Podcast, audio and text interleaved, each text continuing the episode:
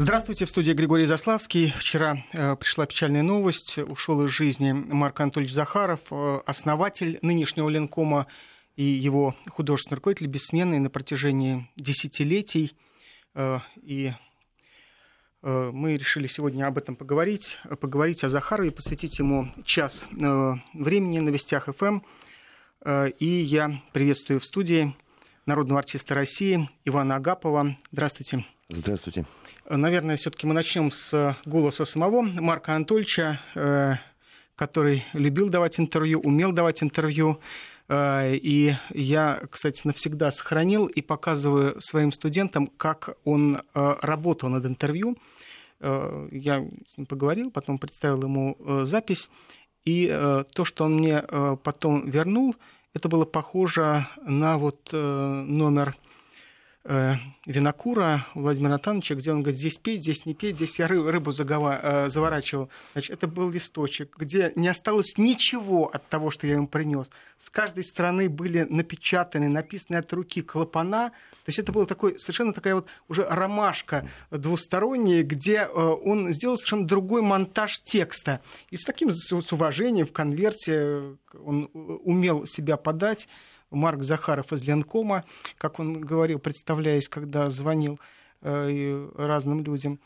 И вот это, конечно, пример того, что, как человек относится вообще к слову, не к какой-то ценности своего слова, да, над которым он как будто бы тряс, нет, а вот к ответственности за то, что человек произносит, даже если это не со сцены, а в газете, в интервью, которое сегодня выйдет, завтра, естественно, все забудут. Голос Марка Анатольевича Захарова. Грех жаловаться. В общем, мне хорошо в Ленкоме. Мне верят артисты. Если я говорю, ты выйдешь справа, а ты слева, то не спорят со мной. Слушаются, знают, что это принесет успех, а то, глядишь, и аплодисменты сорвать можно, против чего так возражал наш общий учитель Константин Сергеевич Станиславский. Не любил аплодисмент в середине. Да и Яншин, учитель моего любимого артиста, одного из любимых артистов, Евгения Павловича Леонова, он вот сказал фразу, которую я до сих пор завидую. Он сказал Евгению Павловичу: «Женя, тебя вчера проводили аплодисментами. Посмотри, может быть, что-то не так». Вот я это не смогу никогда сделать. Для меня все-таки поддержка зрительного зала, она выше всего. Я понимаю, что это мой недостаток, но я вам сразу начинаю раскрывать свои негативные стороны моего естества. Скажите, а как это было на репетициях? Как он разговаривал с актерами, показывал, не показывал. Вчера, вот я уже вам рассказывал перед нашим разговором, что мне захотелось вчера пойти в Ленком, и я пошел на Королевские игры, где вы играли, и, конечно, это было потрясение. Может, я потом скажу, потому что я, естественно, могу говорить долго, мне интересно, чтобы говорили вы, а не я. Вот как это было на репетиции? Ну, у Марка Анатольевича все-таки, как известно, первое образование актерское, то есть оно основное. Это, конечно, парадокс, что один из величайших режиссеров не имел режиссерского образования. Вот. И мне кажется, что он внутри проигрывал все роли, и даже когда давал какой-то формальный рисунок артисту, вот как он сам сейчас сказал в интервью, там тут выйдешь слева, тут справа, он внутри уже все для себя сыграл и уже понял. Вот. И выдавал актеру уже, может быть, несколько готовый результат. Но с ним было безумно интересно репетировать, потому что именно на репетициях прорывалось, выливалось его потрясающее чувство юмора. И даже какие-то трагические сцены он мог объяснить с таким юмором, что там все сначала смеялись, вот потом пытались это выполнить, а потом, как-то ни странно, зрители в этом месте плакали.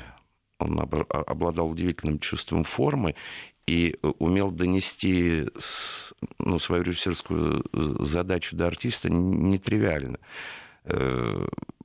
Например? Ну, какой-то режиссер может там часами говорить, какая тут задача, какая сверхзадача, какое исходное событие, какое действие. Марк Анатольевич мог сказать: ну, скорчите моську, как в мультфильме, и голосом противного кузнечика скажите этот текст.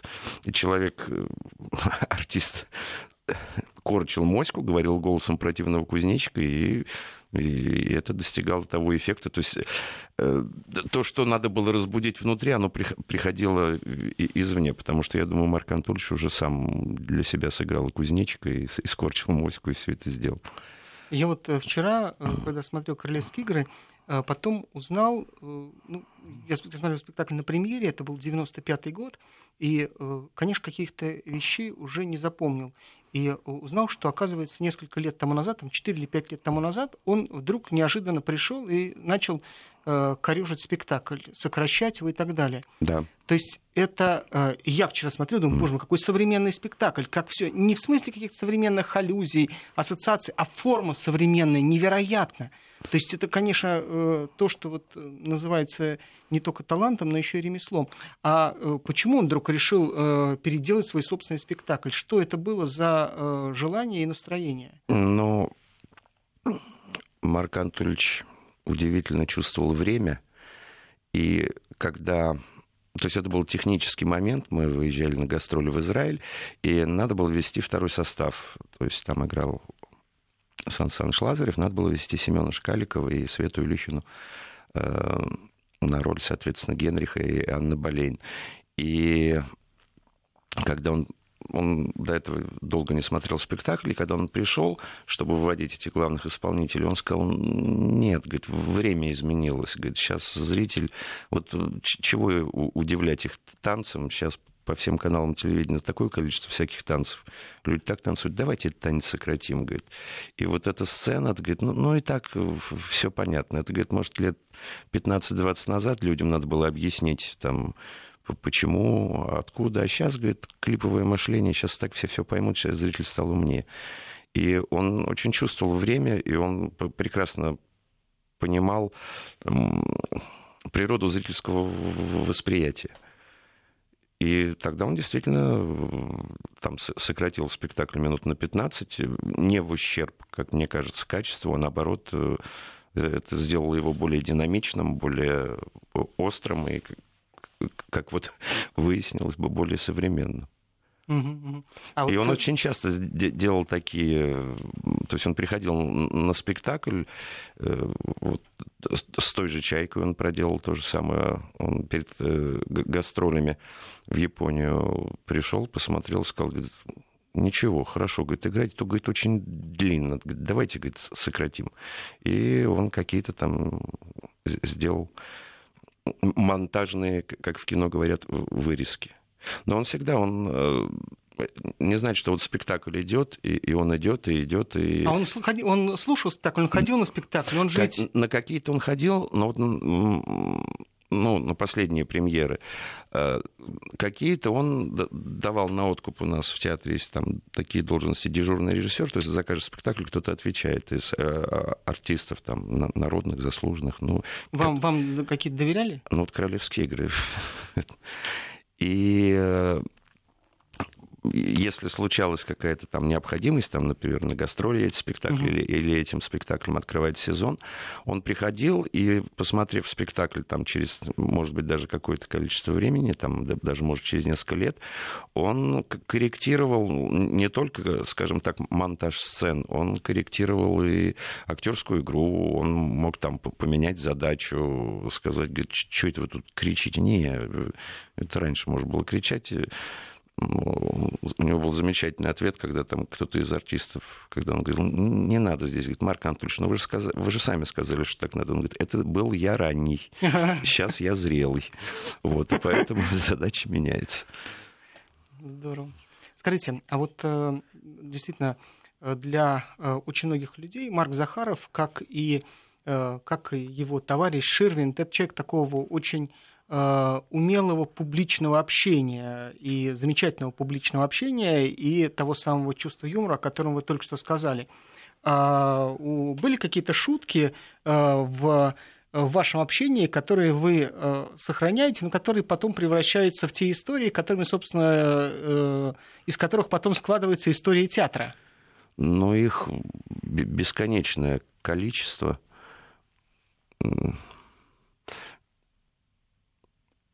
почему он это мог сделать на ровном месте, и почему-то вот сейчас в голове возникло, когда репетировали спектакль «Укрощение укротителей», а этот спектакль ставил его ученик Роман Самгин, и перед премьерой пришел Марк Анатольевич, чтобы, скажем так, чуть-чуть поправить этот спектакль, чтобы он был более, скажем так, летел более эффектно. Вот. И когда, опять же, его ученик Сергей Фролов вышел из-за кулисы и обратился к режиссеру Самгину: «Ром, а можно я отсюда выйду?» И Марк Анатольевич как-то так гневно сказал, говорит: «Знаете, говорит, вы, говорит, потом, говорит, после репетиции пойдете в Макдональдсе за чашкой чая, будете, говорить, Рома. А сейчас он вам Роман Савельевич, это режиссер». Вот, и как-то так все напряглись, а потом проходит ровно 5 минут, тот же Марк Анатольевич говорит: «Сергей Фролов, тут, говорит, Ромик и Марик просят, чтобы вы вышли все-таки из этой кулисы». То есть он по отношению к себе был тоже достаточно ироничен и не боялся даже временами выглядеть смешным. Потому что у меня запало в душу, он про себя знал, что у него не идеальный слух. Угу. Вот, но когда там вручали одну из первых премий «Чайка», он, получив эту «Чайку», неожиданно взял микрофон и, не очень попадая в ноты, запел: «Ну-ка, чайка, отвечай-ка, друг ты или враг». Скажите, а вот как вы оказались в Ленкоме, с учетом того, что сначала же у вас был театр Маяковского, где тоже, в общем... Нет, там, на самом деле, я оказался, потому что худруком курса, где я учился в ГИТИСе, был Гончаров, а педагогом режиссерской группы был Захаров. Это был последний курс, где они преподавали вместе. Угу. И он меня, видать, приметил еще на 3-м курсе и призвал, тогда начиналось репетировать «Поминальная молитва». Вот, а Гончаров тоже как-то приметил и призвал... А там был закат. Да, там был вообще... Да. И я какое-то время сидел на 2 стульях, и потом Марк Анатольевич мне сделал предложение, от которого я не смог отказаться. Это что было? Работать в Ленкоме. И первый был спектакль не «Поминальная же молитва» или «Поминальная молитва»? Ну, вот первый, который я выпустил, то есть который я репетировал, это была «Поминальная молитва». Но до этого там я сразу как пришел в театр, меня сразу стали вводить в спектакль текущего репертуара, там и «Звезда и смерть», и «Тиль», и «Мудрец», и прочее, прочее. Я понимаю, что актер не должен очень много думать и формулировать, и тем не менее, вот вы для себя... Да, вот сейчас, когда мы слушали Захарова, он очень точно говорил про успех. Я помню, у меня был случай, когда там нужно было поговорить с одним из молодых актеров, и он как-то там не очень вежливо отозвался. И, я спокойно к этому отнесся. Потом перезвонил Захаров и говорит, что мне сказали, что с вами не очень вежливо поговорил актер. Я говорю: ну что, ерунда какая-то. Он говорит: нет, сейчас. Через 15 минут перезванивает актер, извиняется. И я перезваниваю Захарову, говорю: Марк Анатольевич, слушайте, вы прям как уголовный авторитет на них влияние имеете. Как это так? Он говорит: ну, как-то люди... Вот практически дословно, как вот в этом вот фрагменте, он сказал, люди привыкли к тому, что в 90% случаев то, чем я занимаюсь, это к успеху, и как-то слушаются меня. И вот для меня вот интересно то, как вот тот театр, которым он занимался, вы для себя как определяли? Да, вот по отношению к Гончарову в какой-то момент говорили, это наш московский Бродвей. Мы понимаем, что Бродвей это все-таки, наверное, ближе к Ленкому. По размаху, по всему. И одновременно мы понимаем, что в Бродвее там все-таки какие-то тонкие вещи, они проскальзывают, там более так, на всех. А Захаров, он с этой бродвейской мощью, он не терял каких-то очень тонких смыслов. Конечно, абсолютно уникальный театр. Ну, мне кажется, в чем и уникальность, и, скажем так, причина долголетия успеха Ленкома, что Марк Анатольевич, с одной стороны, у него каждый спектакль про что-то. Он, как я уже сказал, во-первых, он идеально чувствовал время, а во-вторых, он понимал и любил зрителя. Он не мог поставить, как многие там, современные режиссеры, там в интервью говорят, мне плевать, что подумают зрители, я этот спектакль ставлю для себя. Вот, говорят они, наверное, подразумевая, что там для критиков и для фестиваля. Ну, что-то такое. А Марк Анатольевич, с одной стороны, идеально владел ремеслом и формой, вот формой, чтобы это было эффектно, чтобы это вызывало удивление, восхищение, а с другой стороны, чтобы это попадало в душу каждого человека, кто приходит в зал, вне зависимости от того, академик это, там, водитель трамвая или там, студент, пенсионерка. Он находил какие-то общечеловеческие моменты. Я помню, он сам сказал, он это часто повторял, когда нас собирал перед спектаклем, он говорил, все равно, говорит, зритель приходит в театр, чтобы посмеяться и поплакать. Ну, по большому счету. Ну, да. Вот. И там все там теоретические умопостроения, это все замечательно, но мы должны попадать, говорит, не только в голову, но и в душу. А для этого надо отдавать частичку своей души. Ему удавалось сделать какой-то...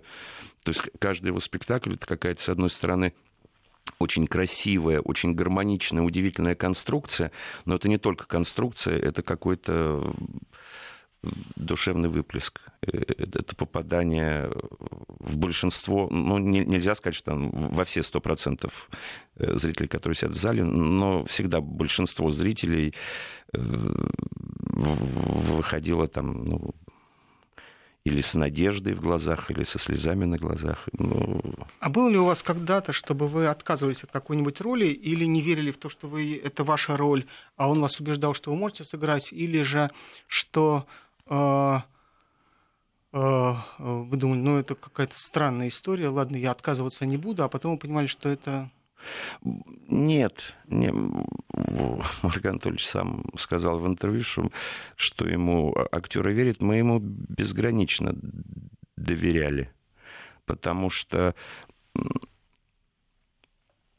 одно время в театре работала артистка, сейчас очень известная, вот, ну и тогда известная, но она недолго работала, и когда повесили распределение, она там подошла ко мне и говорит, Ваня, вот ты дольше у меня работаешь в театре, говорит, вот я не хочу эту роль играть, а как можно отказаться? Я говорю, есть два способа, один долгий, это там заболеть, не приходить на репетиции, отпроситься на съемки, а второй короткий, это просто взять и написать заявление по собственному желанию, потому что у нас как-то не принято в театре подходить к Марку Анатольевичу и сказать, я это играть не буду. Особенно в спектакле, который он ставит. Иногда, конечно, бывали у меня, во всяком случае, обиды, что мне казалось, что роль не соответствует широте моего дарования. В том смысле, ну, но да, поскольку я Марку Анатольевичу обязан всем, начиная от того, что он там был моим учителем в ГИТИСе, потом он пригласил меня в театр, потом он мне давал достаточно большие роли вот там, в первые же годы, когда я работал в театре, там, в «Поминальной молитве» и «Фигаро». И я был готов, ну, хоть в массовке играть, потому что театр из этого и состоит, что... Я помню, был какой-то спектакль, не какой-то, а «Мудрец», и там выходили какие-то странные люди, да. Убогие. И на каком-то спектакле в роли этих убогих людей вышли Абдулов и Янковский. Они решили пошутить и доставить радость коллективу таким способом. Нет, я вам скажу честно, что я, как ваш поклонник, не раз тоже удивлялся тому, что только у него в спектаклях народные артисты, по-настоящему народные артисты, не потому что они, так сказать, им пробили это звание, а по-настоящему, как вы, как многие другие в Ленкоме, выходят вот в ролях, что называется, на выход. Да, то, что ни в другом театре, ни в каком невозможно. А здесь не потому, что много народных артистов, а потому что вот я понимаю, что это от какого-то невероятного доверия актеров к тому, что ну раз Марк Анатольевич просит, значит, это действительно нужно, чтобы здесь выходил я. Но тут еще и была и некая радость, потому что когда начинали репетировать спектакли «Фальстаф» и «Принц Уэльский», последний спектакль, который выпустил Марк Анатольевич.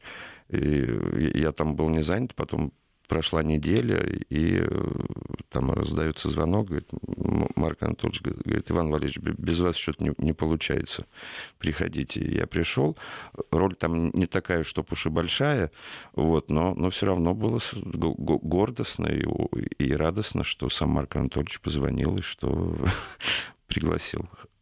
А вот то, что вот было такое, что... Ну, мы же понимаем, что вот сейчас вот вышел этот спектакль «Фальстаф», и это первый спектакль, где Сергей Степанченко сыграл главную роль. Mm-hmm. Да? Мы понимаем, да, что человек сколько лет в театре, и впервые ему достается главная роль. Что вот как бы...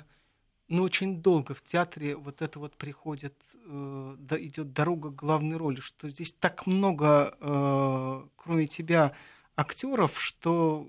можно не дождаться главной роли. Вот это вот... Вот часто же актеры сегодня не выдерживают и уходят из театра. Да. И многое теряют, к сожалению. Но и не понять их невозможно. Ну, конечно. Ну, труппа большая. И каждый год показываются новые молодые артисты. И в последнее время... Марк Анатольевич их не смотрел, он-то доверял там худсовету, куда я вхожу. И он говорит, ну, посмотрите там, ребят. И мы говорим, а взять-то кого-нибудь можно? Он говорит, нет, ставок нет. Он говорит, а зачем смотреть? Он говорит, ну, вдруг какой-нибудь там самородок, гений, если блеснет.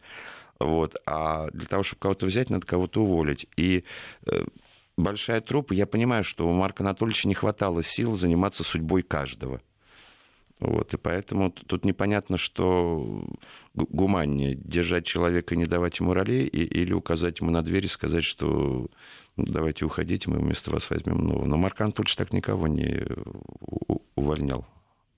Самая большая радость за то время от работы с режиссером в каком спектакле? Да во всех, на самом деле. Но самая большая радость, конечно, была... Ну, это первый, ну, «Поминальная молитва», это выпуск спектакля. Я впервые присутствовал на выпуске спектакля, скажем так, в самом Ленкоме, в Большом профессиональном театре. Потому что там то, что мне удавалось там сыграть в «Маяковке», все равно это были вводы, ведущие спектакли. Вот. А тут... Мы должны прерваться на... Я заслушался. Вернемся.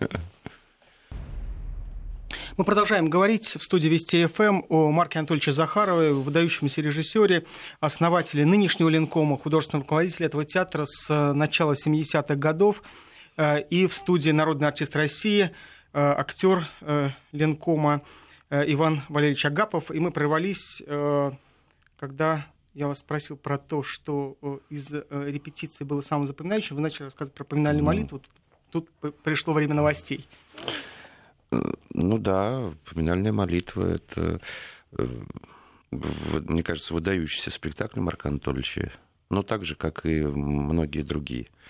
Потому что, например, вот только что театр вернулся с гастролей Санкт-Петербурга, где «Юнону и авось», на которую я прорывался, будучи студентом, и мне так и не удалось ее посмотреть, потому что, несмотря на то, что я размахивал студенческим билетом и говорил, что я студент Захарова, много вас таких студентов ходит, и не пускали, поэтому первый раз я ее посмотрел, уже будучи актером Ленкома. Да?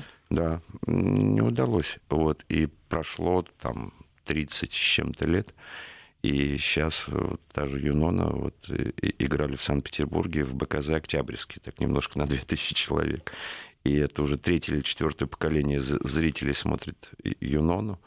И это, ну, как визитная карточка Ленкома. И хотя там многие говорят, ну, сейчас «Юнона» уже не та, вот раньше было, но все равно это спектакль, который...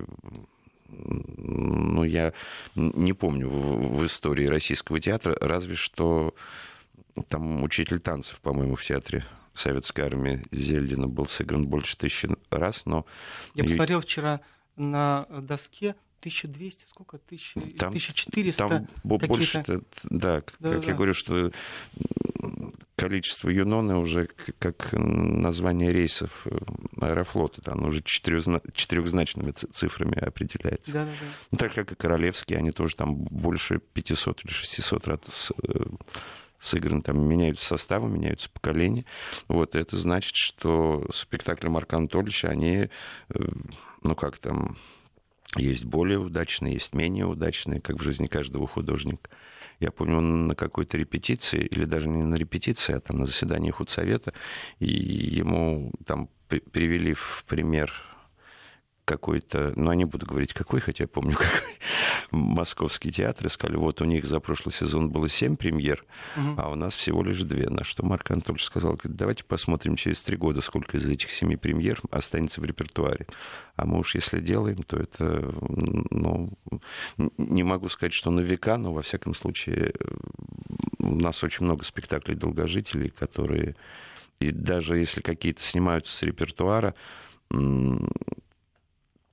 то это только из-за технических возможностей, а не из-за того, что они там устарели или билеты не продаются. Такого не бывает. Марк Анатольевич всегда выпускал спектакли, точно попадая в зрительскую аудиторию. Вот это вот абсолютная, конечно, загадка для меня и, я думаю, вот для исследователей интереснейшая тема. То, что когда в Ленком ходили при советской власти, то это был театр, в котором вот эти были, помимо всего прочего, но ходили вот на эти «на фиги в кармане», на вот эти вот мавизмы Захарова, как он сам определил то, чем он занимается в устной речи. И вот начинается перестройка, когда говори все, что хочешь, и вот перестройка заканчивается, уже вообще никому никакие подтексты не интересны, а театр продолжает быть абсолютно вот на той же самой волне успеха, и получается, что не это было главным. Да. И это было одним из каких-то вот этих вот примет успеха. То есть, а что касается «Юноны и авось», то для меня было вот каким-то совершенно потрясающим открытием, когда праздновали то ли 25 лет этого спектакля, то ли еще какой-то был юбилей «Юнона и авось», и там в конце как раз вышли 4 или 5 кончит, а, соответственно, Рязановым был 2-й по счету певцов, 3-й, их 3, да, или уже 4. Уже 4, там да. Еще Виктор Викторович Раков играл. Нет, какой-то. Раков, и а кто еще? Раков, Певцов, и сейчас Шкаликов играет. А, Шкалик, да, вот 4-й, да, Шкалик. И вот я вдруг понял, что в этом спектакле какие-то вот кнопки он расставил. И уже, понимаете, уже ведь там, когда вышла премьера, говорили, это первый спектакль, где православная молитва, и это тяжело заставляло проходить спектакль, все вот эти вот какие-то там прослушивания, просмотры и так далее. Потом это первый спектакль, где Андреевский флаг на сцене, все. Потом уже и Андреевский флаг можно и молить, хоть так молись, хоть так молись, хоть как первый хочешь. Первый спектакль, где актрису подраздели. Да-да-да. Вот, и вдруг оказывается, что это не главное все. А вот ты плачешь там, где он захотел, и смеешься там, где он захотел. Это намного сложнее, а это работает. Вот это, конечно, фантастика. Как раз по поводу перестройки, мне кажется, не случайно, там все задают вопросы, и Марку Анатольевичу задавали, и так вот. Просто почему он перестал работать в кинематографе? И у него был такой ответ, ну, такой немножко дежурный, что сейчас очень много сил уходит на театр, надо держать руку на пульсе театра, поэтому на кино не хватает времени. Но мне кажется, именно он перестал снимать кино, потому что вот именно началась перестройка, и кончилось время этих аллюзий, сказок, намеков. То есть можно было говорить обо всем. А в театре он нашел такой театральный язык, который интересен вне зависимости от политической ситуации. А вот поскольку вы снимались в его фильмах... Ну, в одном только, и то меня вырезали. В «Убить дракона». «Убить дракона» вырезали? Да. Ну, там у меня была большая... Нет, там две фразы осталось, но 2 фразы.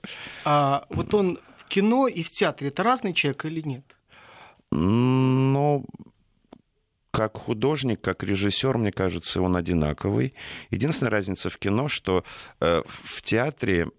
Он всегда говорил, и он строил театр как дом, и он его построил. В театре все-таки все люди более родные. В кино там есть операторская группа, есть там иногда актеры из других театров, которые привлекал Марк Анатольевич. Вот. И там он более, скажем так, был корректен, более холоден, скажем так. Вот. А театр все равно ему... Это было дело всей его жизни. Он ругался? Ну, я свою жизнь... Да, ругался. Ну, он мог гневно что-то сказать, но тихо. Вот. И я вот за всю жизнь слышал 2 раза, как он кричал. Нет, 3. 1 раз в институте, там на какого-то студента, который показал какой-то совершенно безобразнейший отрывок. Вот. Но его, наверное, разозлил не сколько студент, сколько то, что он был, как человек, идеально владеющий формой и чувством времени, он минут 20 смотрел это безобразие в надежде на то, что там все-таки что-то произойдет. Он как оптимист верил, что что-то там... Но там за 20 минут ничего не произошло, и поэтому все, что он 20 минут копил, он, значит, выплеснул на этого студента. Но без далеко идущих последствий, но даже не отчислил. Вот. А потом он кричал, когда был какой-то генеральный прогон «Чайки», и одна актриса опоздала на выход на сцену. Вот, ну, там был пустой зал, но вот тут у него нервы сдали, он покричал. Вот, правда, потом перед спектаклем купил букет роз и пришел к ней в гримерную и просил прощения, что повысил голос.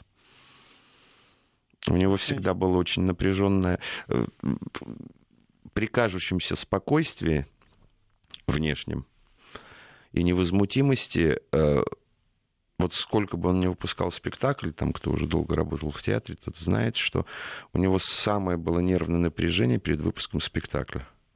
То есть вот за день, за два и в день премьеры это к нему лучше было не подходить, там был возможен какой-то взрыв. Потому что он каждый раз волновался, как в первый раз. Он так переживал за каждый спектакль.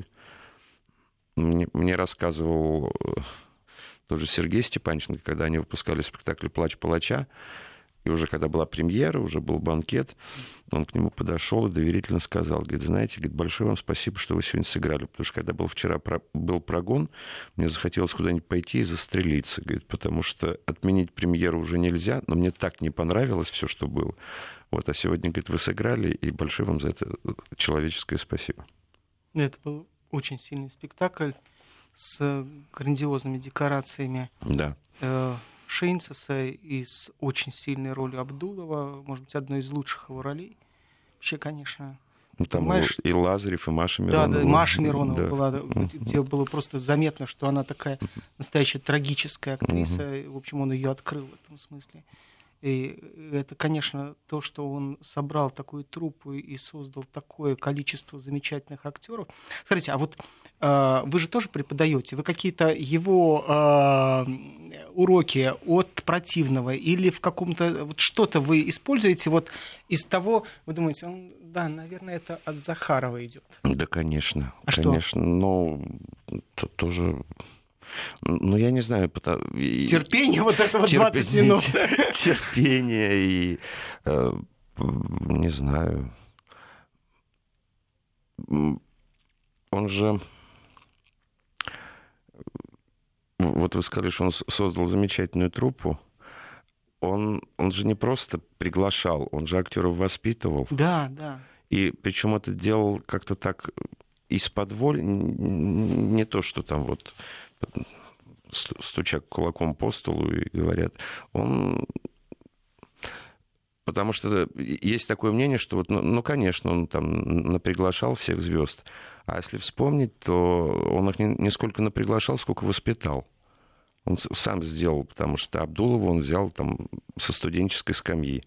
И это был молодой, никому абсолютно неизвестный и, скажем так, раздолбай, положа руку на сердце. И он воспитал из него большого русского актера. Олег Иванович Янковский тоже появился в театре. Ну да, у него была какая-то известность, но он был один из, скажем так.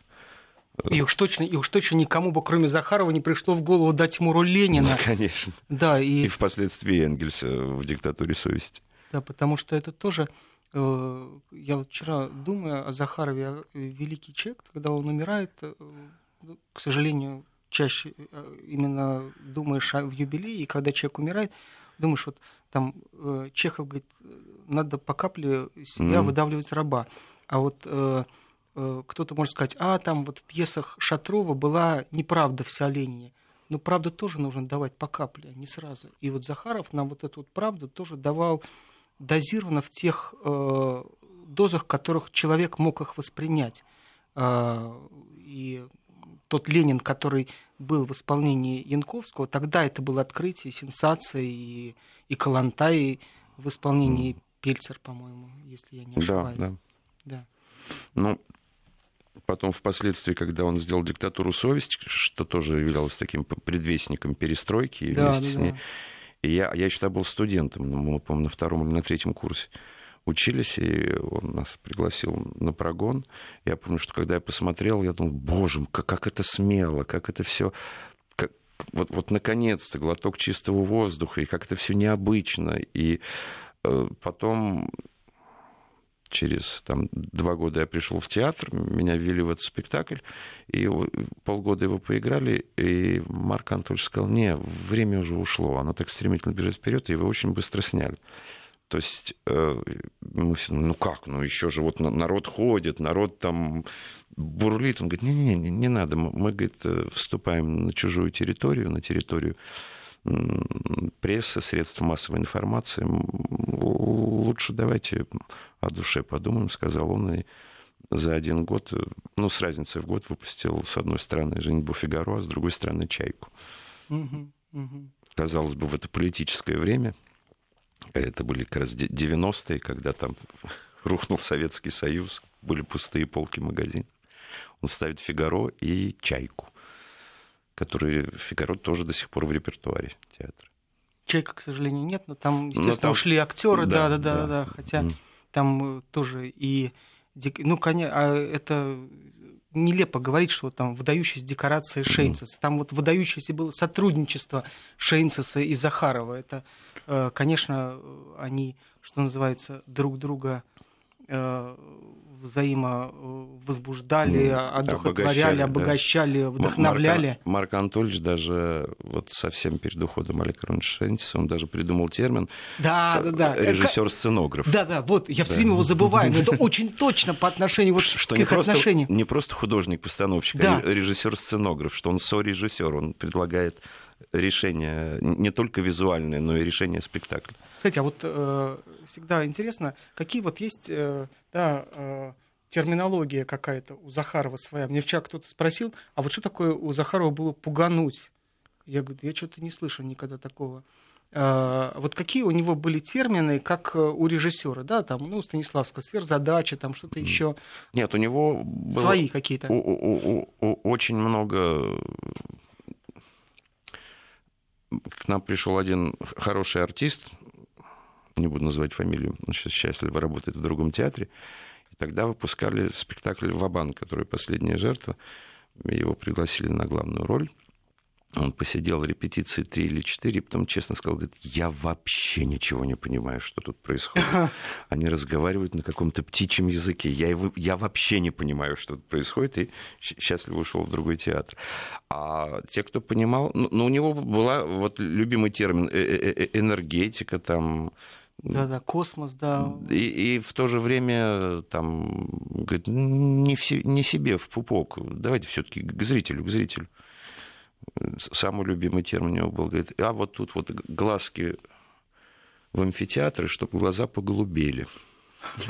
В смысле, стали голубыми глаза. А как это?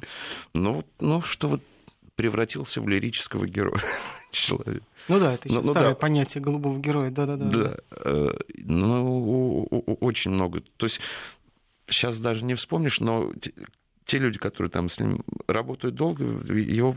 понимали с полуслова. Что не себе в пупок, а зрителям, что глаза поголубели, не подметайте пол глазами, в смысле. Понятно, не смотрите сюда. Все равно... После «Поминальной молитвы» какая самая сложная была работа с Захаровым? «Фигаро» был, потому что она была сразу после «Поминальной молитвы». И это для него был достаточно сложный спектакль, потому что он тогда решился Это тоже был некий такой режиссерский ход. Режиссерский не сколько в постановке спектакля, а сколько в построении театра, потому что он тогда на главные роли взял там молодого Сашу Лазарева, Сашу Захарову, неизвестных актеров. Диму Певцова. Это сейчас такое ощущение, что они всю жизнь были известны. А тогда о них знал только узкий слой театральной интеллигенции. Вот. Ну, да, и... Как актерские дети. Ну, да, в смысле, Певцов не актерский ребенок, а Лазарев, да, понятно, что... Да, и поэтому там не было там никаких мощных подпиток, причем когда изначально повесили приказ, там графа Альмавива должен был играть Абдулов, там Марселину Маргарита Ивановна Струнова, но он что-то походил на репетиции, посмотрел, говорит, не, давайте, говорит, вот пусть одна молодежь. И тогда вот родился термин «второе поколение Ленкома», вот, которое сейчас уже там потом и третье, и четвёртое. Вы между поколениями? Ну нет, я вот как вот Фигаро, я же так Керубина играл, как-то не странно, как это сейчас не странно. Вот. И потом уже там пошли более молодые. На какой-то репетиции Марк Анатольевич, вот на Фальстафе он сказал, говорит, а давайте сейчас кто-нибудь вот туда вот в кучу народу прыгнет, кто у нас свободный. И все посмотрели в зал, оказалось, свободный только я. И все говорят, давайте Иван Валерьевич побережем, чего он будет прыгать. Наш Марк Анатольевич говорит, не знаю, для меня Иван Валерьевич, говорит, молодой, подающий надежды артист, который может прыгнуть куда угодно. Да, в этом смысле отношение его к каждому актеру как к тому, кто может что-то сыграть неожиданное, да, когда он дает, уже зная, что он болен, Янковскому роль совершенно неподходящую, казалось бы, ему роль Кочкарёва. Да, вот в жене... Нет, Живакина. Живакина, да, Живакина. А Кочкарёва кто был? Был Абдулов. А Кочкарёв, Абдулов тоже, в общем, ну не самый подходящий, да. Вот. А уже Живакин точно, с этими самыми странными такими какими-то волосками торчащими, вот какими-то макрами, И это, конечно, его способность вот из актера вытаскивать то, чего они сами не ожидают и чего они сами, может быть, не подозревают себе. Вы спрашивали про терминологию, он тоже очень любил сказать на репетиции, когда там идет репетиция, кто-то что-то играет, он говорит, не-не-не, не надо, таким вас зрители уже видели, давайте удивим какой-нибудь другой гранью вашей индивидуальности. А есть что-то, что, когда вы понимали, что вы удивили? Ой... Да не знаю. Как-то... Он вообще хвалил, вот после спектакля подходил, хвалил, говорил, Иван Валерьевич, сегодня вот вы... Он так завуалированно хвалил, он там потом какие-то добрые слова писал на программке после премьеры всегда, всем. Потом эти программки так подкладывали на стол, и когда читаешь, очень приятно. Что там было хорошего написано? Есть что-то, что вы запомнили? Какая-нибудь похвала, которая... Нет, там есть, не скромно говорить, но он всегда писал очень добрые слова и говорил, что большое спасибо, что его любимый термин «спасибо, что являемся современниками и единомышленниками». Спасибо вам большое. Спасибо, что пришли. Мне показалось, ничего такого оригинального там нет, но это потрясающе. Музыка из спектакля «Юнона и авось» Рыбникова и из спектакля Захарова, который, слава богу, живет. Иван Агапов, народный артист России, сегодня был гость на Вести ФМ. Мы говорили о Марке Захарове. Проводить необутая выйдешь, ты меня никогда не забудешь. И меня никогда не увидишь. Como quiero que te vayas más pronto. Llévame amado contigo. Yo te seré un novelo en el camino. Yo provocaré tormentas en el corazón. Она плачет. Нет, что вы, напротив. Она говорит, я знаю, чем скорее уедешь ты, тем мы скорее вечно будем вместе. Как не хочу, чтобы уезжал, как я хочу, чтобы ты скорее уехал. Возьми меня, возлюбленный, с собой. Я буду тебе парусом в дороге. Я буду сердцем бури предвещать. Мне кажется, что я тебя теряю. На турели, в мурашках простуды. Это адмиралтейство и биржу. Я уже никогда